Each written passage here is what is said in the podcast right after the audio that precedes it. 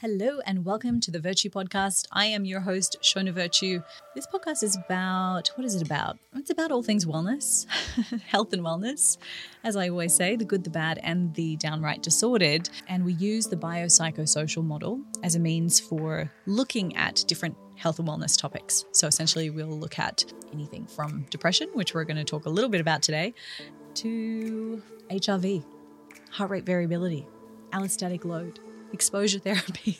I'll even be using the biopsychosocial model to look at obesity, to look at menopause. Basically, it's a framework for really looking at the whole picture. Now, I know that that term holistic has kind of been overused, I think, or hijacked in some ways. And so I'm trying to unhijack it, to rejack it in my arsenal, which is the biopsychosocial arsenal. so let's get on with today.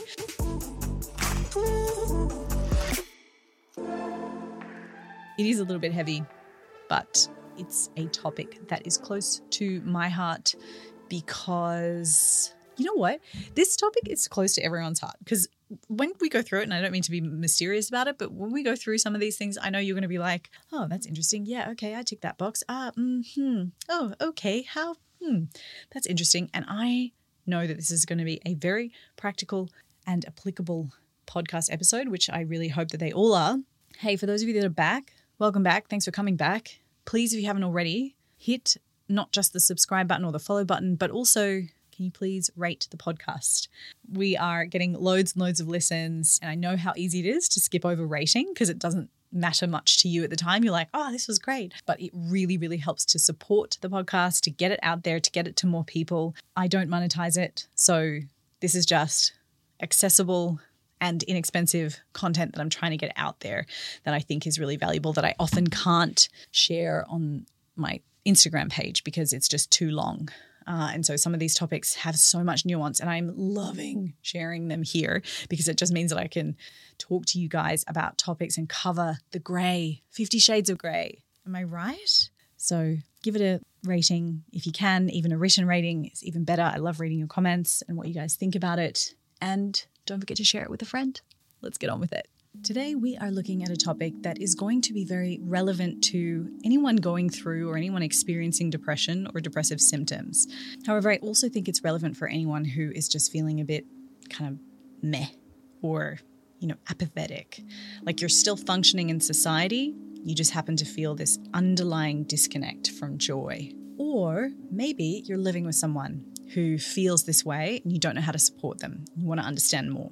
Now, another person that I think this might be relevant for as well is anyone who has been through recently a breakup or you've lost someone close to you and that grief is causing you to feel a little bit numb, in fact, and you're noticing that your behavior has changed a lot.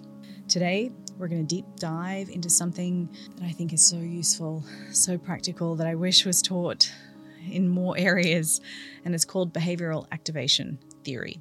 Now, behavioral activation theory is an approach primarily used in treating depression, but we're not just going to talk about it in the context of depression. I use its principles and tenets to actually guide how I make my fitness, my flexibility, my yoga programs, particularly for clients who are struggling with motivation. Now, at its core, BA, short for behavioral activation, sure you're with me there, is rooted in the belief that depression is often related to a reduction in pleasant and meaningful activities or an increase in negative or unpleasant activities, or more likely in both. And it really focuses on targeting these activity patterns as a means for reducing these depressive symptoms that we're going to talk about in a second. Now, because today is going to be very heavy on psychology, we have to get a few definitions out of the way, as well as some key theories around behavior. But once we get through that part, everything will make so much more sense. So that's why I've kept that maybe potentially slightly dry, more psychological stuff at the beginning of this so that it just means that this BA theory and BA treatment just hits different. You know what I mean? And I know that if you can grasp these concepts, which I obviously I know you can, you're going to walk away from this podcast with a sense of hope, a sense of, dare I say it, relief, relief that there is a light at the end of the tunnel and this kind of proverbial tunnel that maybe you find yourself in today, right? Or that you find someone that you love in.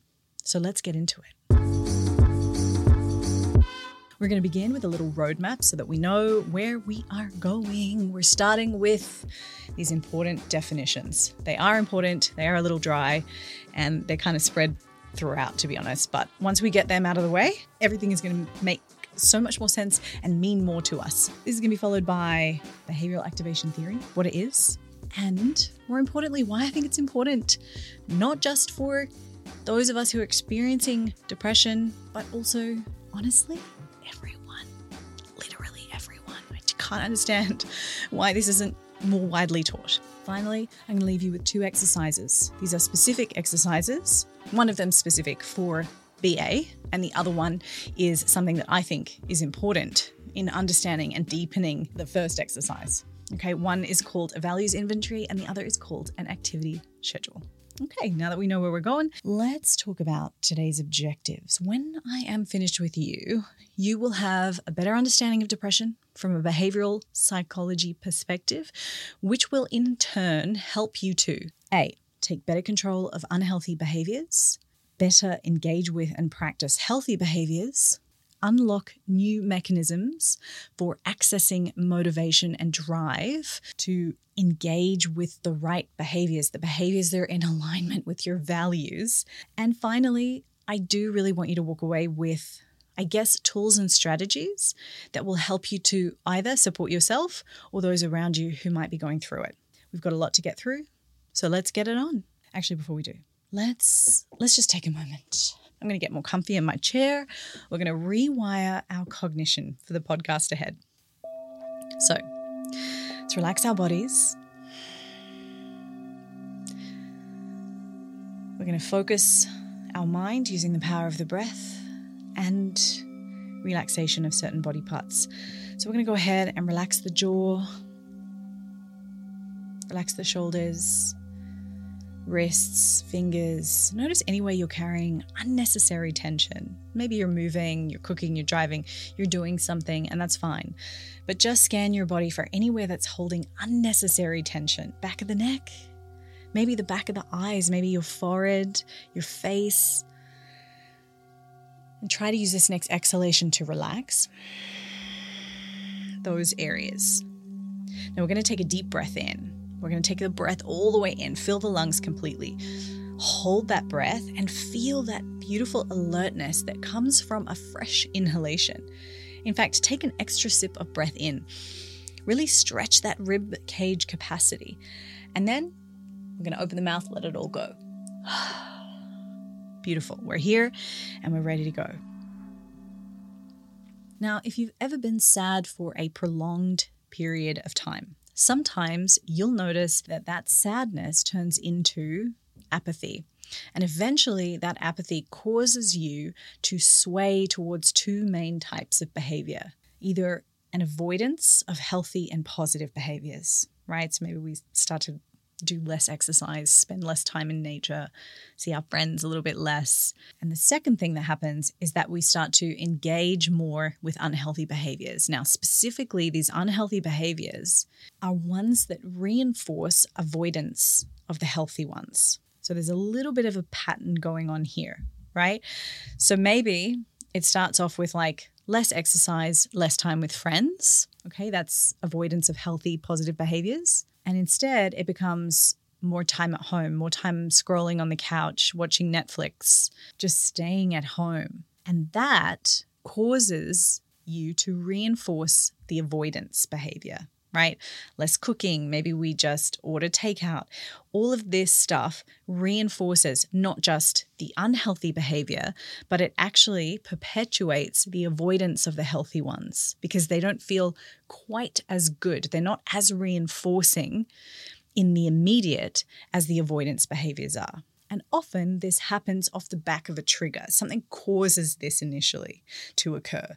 And it could be any number of things breakup, divorce, job loss, like anything that is arguably negative in your eyes, not just in the eyes of society, can lead you into that depression cycle.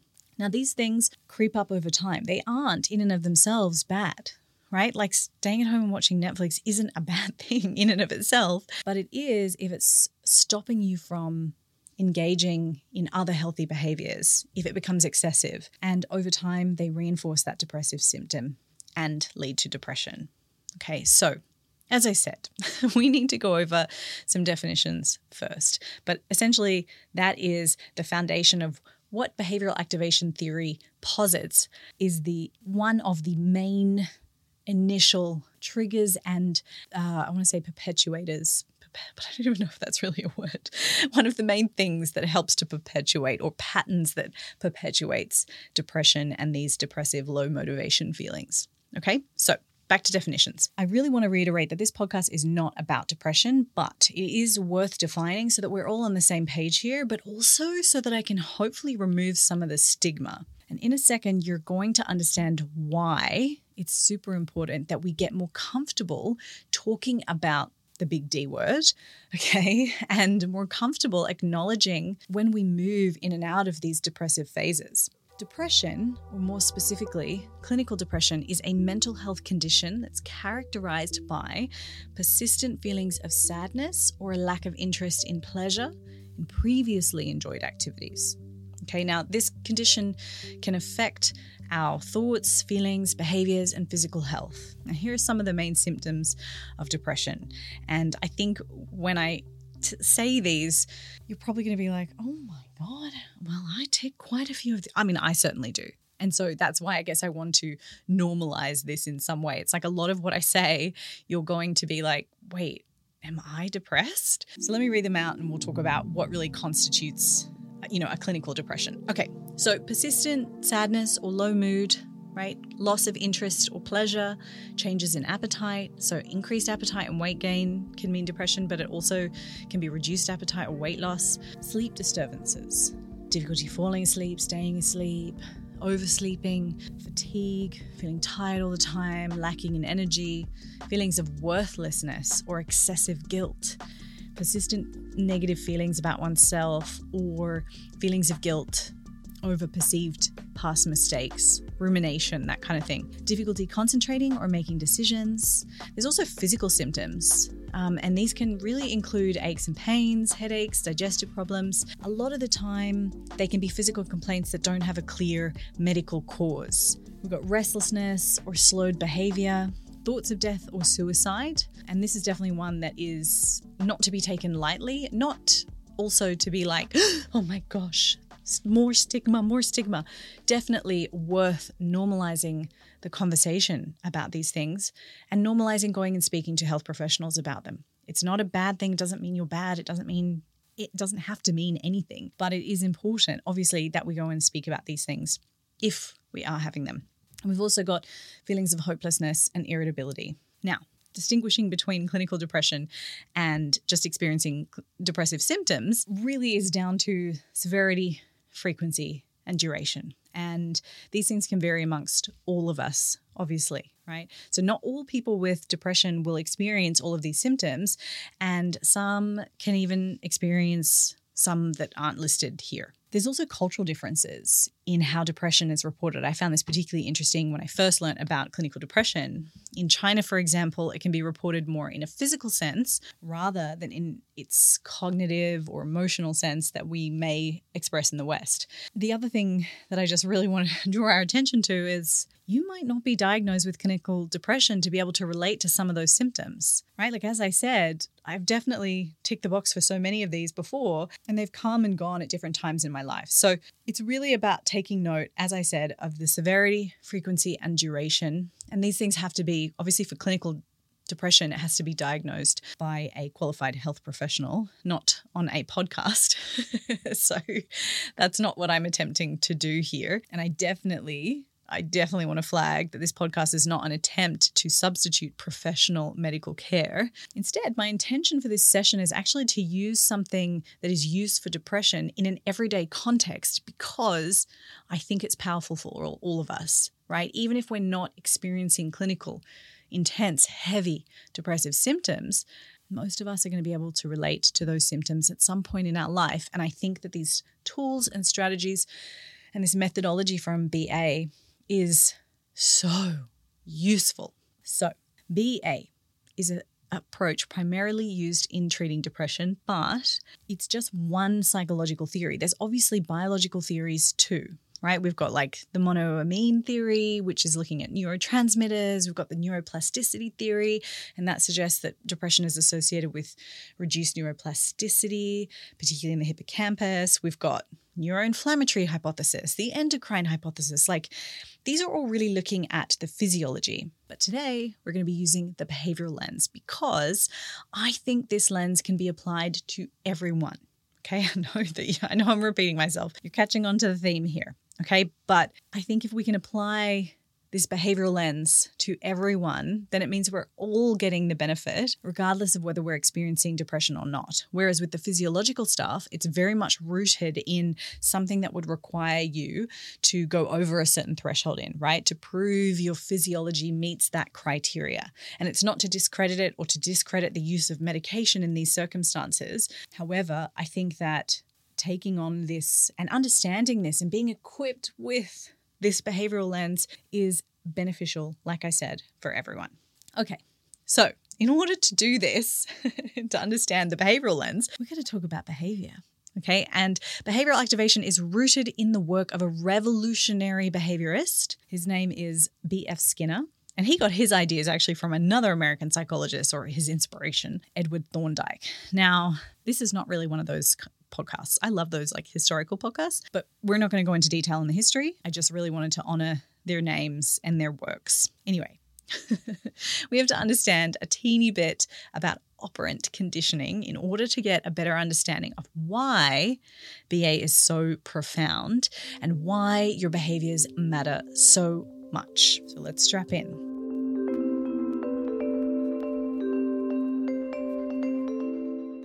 Conditioning is a fundamental concept in psychology, all of psychology. Okay, and it describes how behaviors are learned and strengthened or weakened based on their consequences. So let's break down some of those key terms that I've just mentioned. Behavior is an action made by an individual or even an animal, right? Humans, we're animals. Now, to define consequence, essentially, after the behavior happens, something else follows. This is the consequence. Now, the consequence can either make it more or less likely that the behavior is going to happen again. And according to B.F. Skinner, we've got a few types of consequences. We've got something called a reinforcement. Now, this makes a behavior more likely to happen again. There's two kinds of reinforcements there's a positive reinforcement, and there's a negative reinforcement. Now, this is not to be confused with a lot of people assume that positive reinforcement means that it's positive in its feeling, like it's good, but that's not necessarily the case. Positive in this case means to add something. So, this is when you add a good behavior, like giving a dog a treat for sitting, for example. A negative reinforcement is when you take something bad away after a behavior. And an example of that might be something like turning off a loud noise when a certain action is done, right? So it's removing something, but that removal of something reinforces the behavior. Now, punishment is the other type of consequence, and that makes a behavior less likely to happen. So we've got a positive punishment, and this is when you add something, right? Because positive punishment is like a bit confusing. You're like, what? How is there ever a time when something is positive and it's a punishment? Positive punishment is when you add so it's add or take away. And you're adding something bad after a behavior, right? Like, I don't know, spraying your cat with water when they do something bad.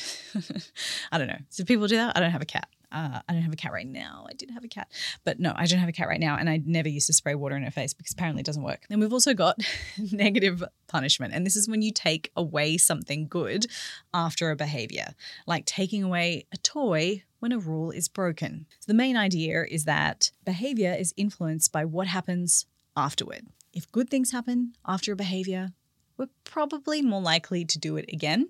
If bad things happen, we'll probably do it less. It's kind of like learning by trial and error. Now, obviously, I got to cover some of the limitations. Like behavior is operant conditioning kind of ignores a lot. Right? Behavior is way more complex than that. Operant conditioning, you know, focuses really on only observable behaviors. So it misses out on addressing some of the things that we can't see, right? Like individual biological influences, but also the fact that humans are complex creatures, right? We have stories about things, we have societal influences. These things are influencing our behaviors in a much more covert way that we can't just simply say it's about consequence only. Okay, so it's massively oversimplifying things, but it still is foundational. So, if we come back to BA, understanding BA, this is going to make so much more sense now that you have an understanding of operant conditioning. So, a simple breakdown of behavioral activation theory. So, life events, essentially, like the first premise is that life events, such as losses, failures, trauma, they can all lead to a reduction in rewarding or meaningful activities. So, for example, if someone loses a job, right, they might stop going out, seeing friends, and engaging in hobbies. Okay, these previously rewarding activities. Now, rewarding activities, I will just say, has a specific criteria here because it can't just be something that feels good or you know we'd all just be using casual sex and mandy water to treat depression and that is categorically definitely not what we're trying to do here but essentially it's like if something bad happens it stops you from engaging in a good behavior that has good outcomes for your health and your well-being the second thing is that that then leads to an avoidance and a withdrawal so often those of us with depression or depressive symptoms might avoid situations or activities that are potentially rewarding because we anticipate failure or we believe that we won't enjoy them. Right? That goes back to our operant conditioning concept there because it's like, well, if you don't think that there's going to be a positive experience afterwards, if it's not a reinforcer, then we're going to be way, way, way less likely to engage with it. And that causes actually instead avoidance and withdrawal. And this avoidance can worsen depressive symptoms by further reducing exposure to positive, to feel good, to well being based experiences and behaviors. So, those are sort of like the initial, I guess, causes that behavioral activation proposes for depression or depressive experiences and perpetuation of it, right? Now, how does it aim to kind of eradicate it or help with it? Well, one of the initial steps in behavioral activation is to monitor daily activities and the rate and the mood associated with each of these. And this helps us to recognize patterns between what we're doing and how we're feeling about what we're doing. So once those patterns are identified, we are then encouraged to schedule more positive or meaningful activities right? Even if we don't initially feel like it. And this can help to break the cycle of avoidance and increase exposure to positive experiences. So before I go further, can we just like have a little recap here? Because what we need to understand is that the more that we avoid what makes us feel good, and when I say feel good, I mean that feel good has to align with the values and our self identity and who we believe we are. The more that we disconnect from the behaviors that help us, the more we start to move into avoidance and depressive feelings. So there's this cycle that's forming. And I'm, I'm pretty sure that you're catching on, but I'm just going to go over it. It's like you start to avoid exercise that makes you feel a bit crap. Okay. Now, that crappy feeling can then lead to more avoidance of it because, and I know it sounds counterintuitive, but it happens, we feel like it's harder and harder and harder to get started. Now, let's put exercise out of the equation here and just consider something like hanging out with friends. I have felt these depressive symptoms before. And I, in fact, when something negative happens to me, if I go through a breakup, one of the biggest things I have to be really careful of, and my friends know me, my closest friends know me enough to help me with this, but one of the biggest things that I will do is I will move into an avoidance behavior. I don't want to see my friends. I don't want to bring any kind of pain to them. I don't want to be heavy. And so, because I don't want to be heavy, because I'm a people pleaser, I then feel like, okay, it's best to just avoid spending time with them. When in reality, it's that social connection with people around you that can help you to move out of the rumination. It can help you to just feel better through another a number of mechanisms, right? It can be like hormonal, so it can be physiological, but it can also be psychologically feeling better. And if I feel better, then I'm more likely to do it over time. So we can sort of see how that pattern forms, right? And this is why that Nike slogan, just do it, is so important. Even the slogan, another slogan I love, which is nothing changes if nothing changes. I know it's not really used in the context of bad feeling necessarily, but it's like if we are stuck in a period of low motivation, we can't keep just trying to find the reasons why right? Cognitively or intellectually. Sometimes what it takes is for us to quote unquote just do it, just get it done. From there, over time, we get those endorphins back and it reinforces the behavior and we pull ourselves out of this cycle.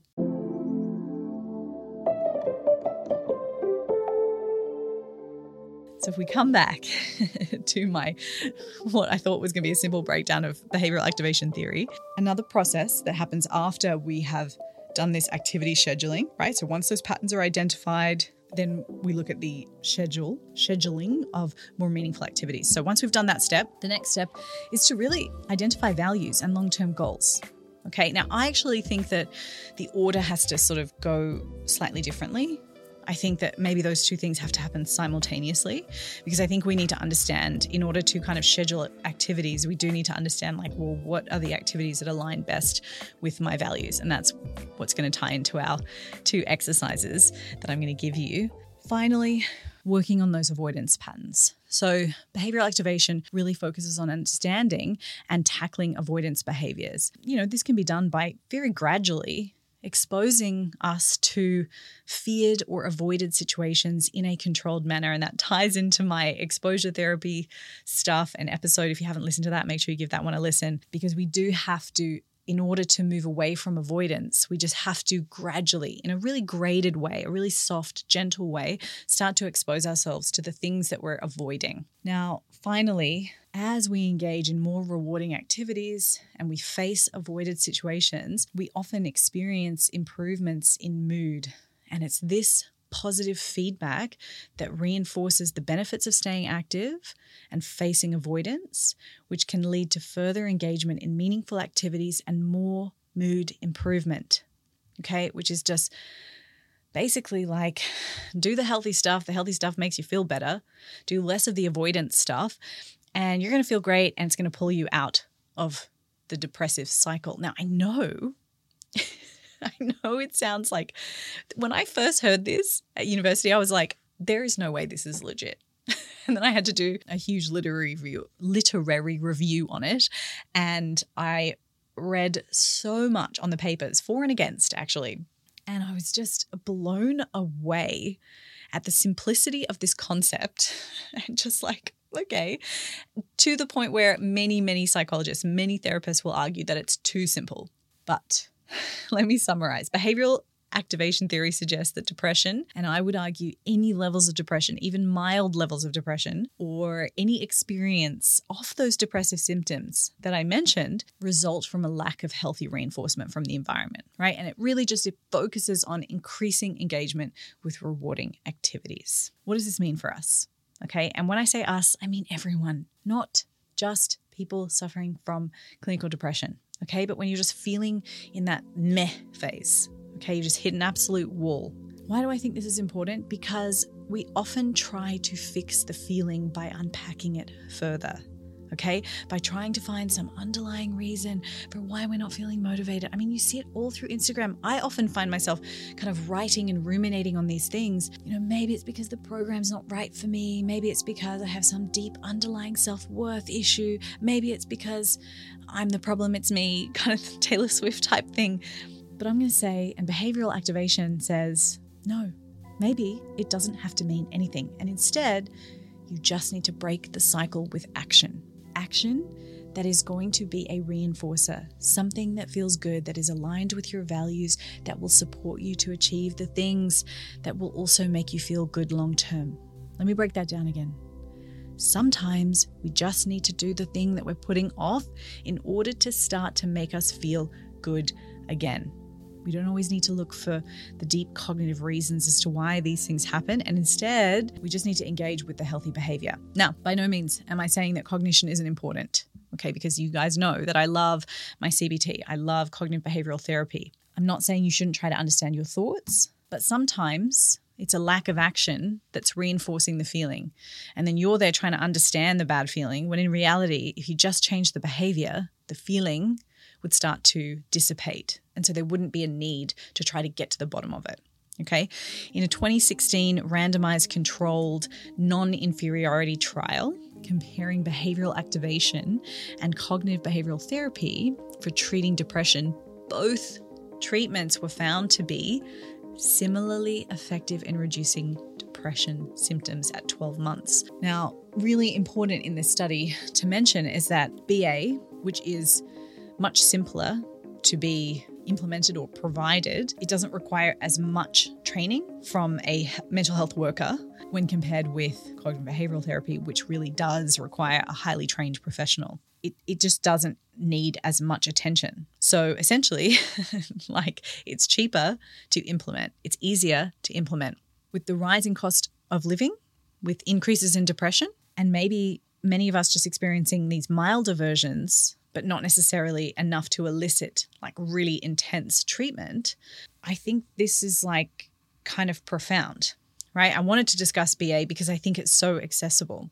And I know that while many people will disagree with me here, I really, really, really want psychology to be more accessible for all of us outside of the context of, you know, a therapy session that's not me saying don't go to therapy, but it's definitely me saying that I think we should just all at least understand these things, right? So that we can use them, so that we can even bring them to our therapy sessions and say, hey, I'm a bit interested in this. Do you think this could work for me? Or, hey, I've been processing my thoughts in this way. And you can organize it and take it to your health professional. I also just think that this stuff is so useful. And I get so sad that more health professionals don't know even the basics of it. Okay, so we're almost there.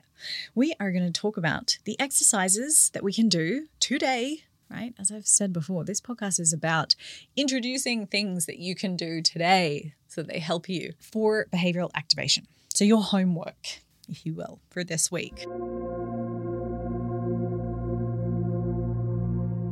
Two exercises, an activity schedule. So, an activity schedule is a therapeutic tool and it's used to systematically plan and increase engagement in our rewarding or meaningful activities so that we can start to break down those patterns of avoidance, right? Rumination and even the inactivity that perpetuates the depression or low feelings. Now, we're not going to do a proper activity schedule because this podcast is not about trying to self treat or attempting to self treat clinical depression. I'm just suggesting that those of you who might have been feeling a bit there, a bit low in drive, motivation, can experience huge benefits from engaging in an activity schedule. And I know that I have a lot of trainers listening, a lot of coaches.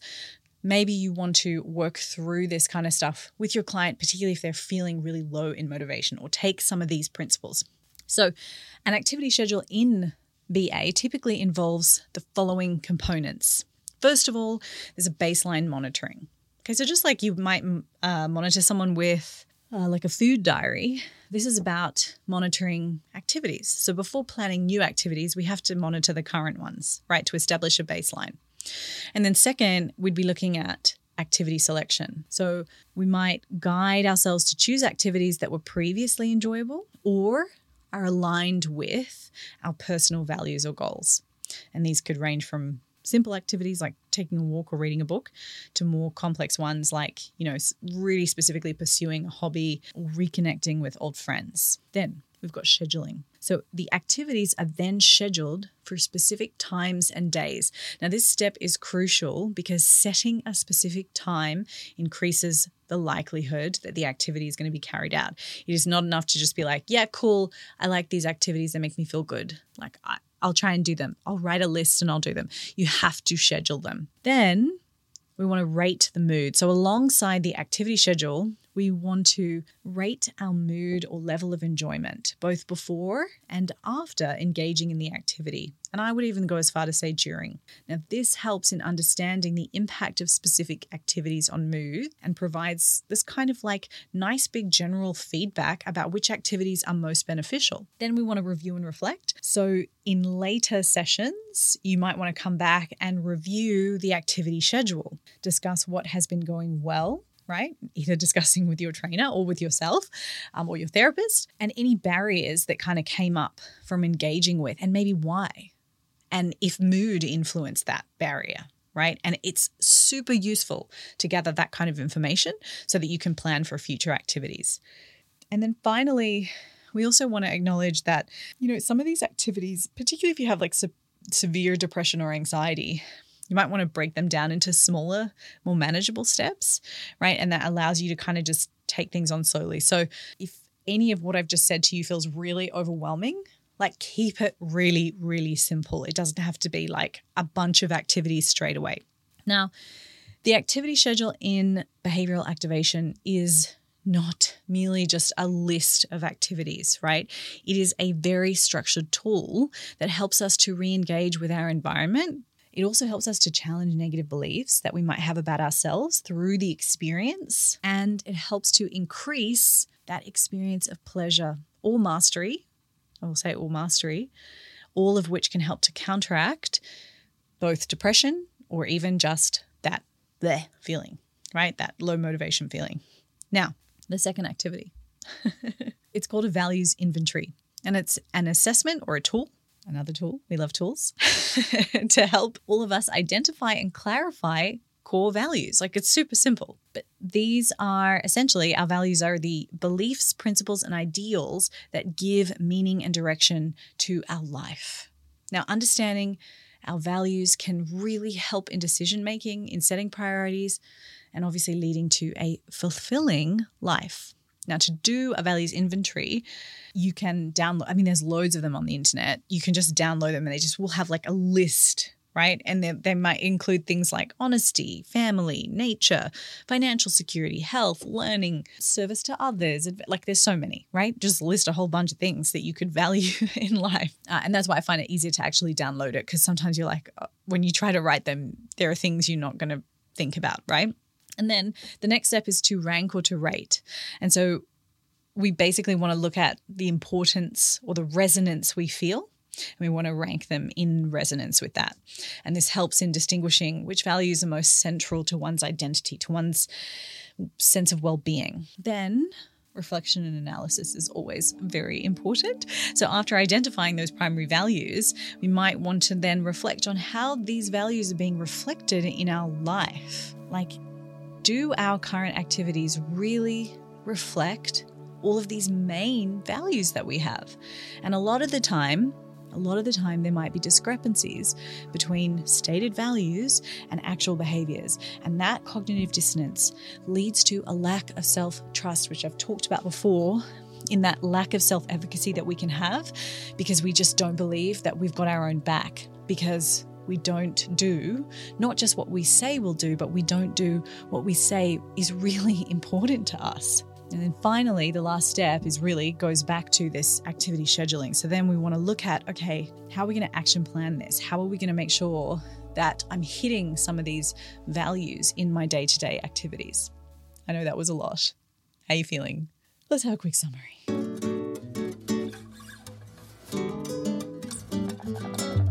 Behavioral activation is a therapeutic approach designed to treat depression by helping us to really understand the link between our behavior, our emotions, and our thoughts, right? By identifying and increasing engagement in the positive and meaningful activities. Now, BA aims to really reduce depressive symptoms by breaking the cycle of avoidance, inactivity, and negative mood. Now, this approach really emphasizes the role of reinforcement in shaping behavior and helps us to reconnect with our values and sources of pleasure or achievement. Now, even if we aren't experiencing depression, behavioral activation can really offer the tools and strategies for enhancing well being and life satisfaction. I really feel like by understanding and applying the BA method, I think that we can proactively manage our mood, increase our resilience, and cultivate a more fulfilling life. If you are experiencing depression or depressive symptoms, absolutely seek out professional help. This podcast is not a substitute for that. However, behavioral activation concepts may help you out of a rut or even be offered as something you want to talk about with your health professional. Now, I hope that you found today useful. If you did, please consider sharing it with someone right? Like a friend, a lover, a colleague, even share it to your stories. I don't monetize this. I'm just wanting to make these concepts and tools way more accessible to everyone. Like let's let's make health and wellness great again. You know what I mean? Let's make it accessible and useful again. You know, because I really feel like I wish I had this information growing up. It would have saved me a ton of heartbreak. Anyway, you live and you learn, right? Actually, sometimes you just live and you don't learn. And that's why you need podcasts like this to help break that negative depressive cycle. I'm sending you so much love for the week ahead, and I will chat to you next week.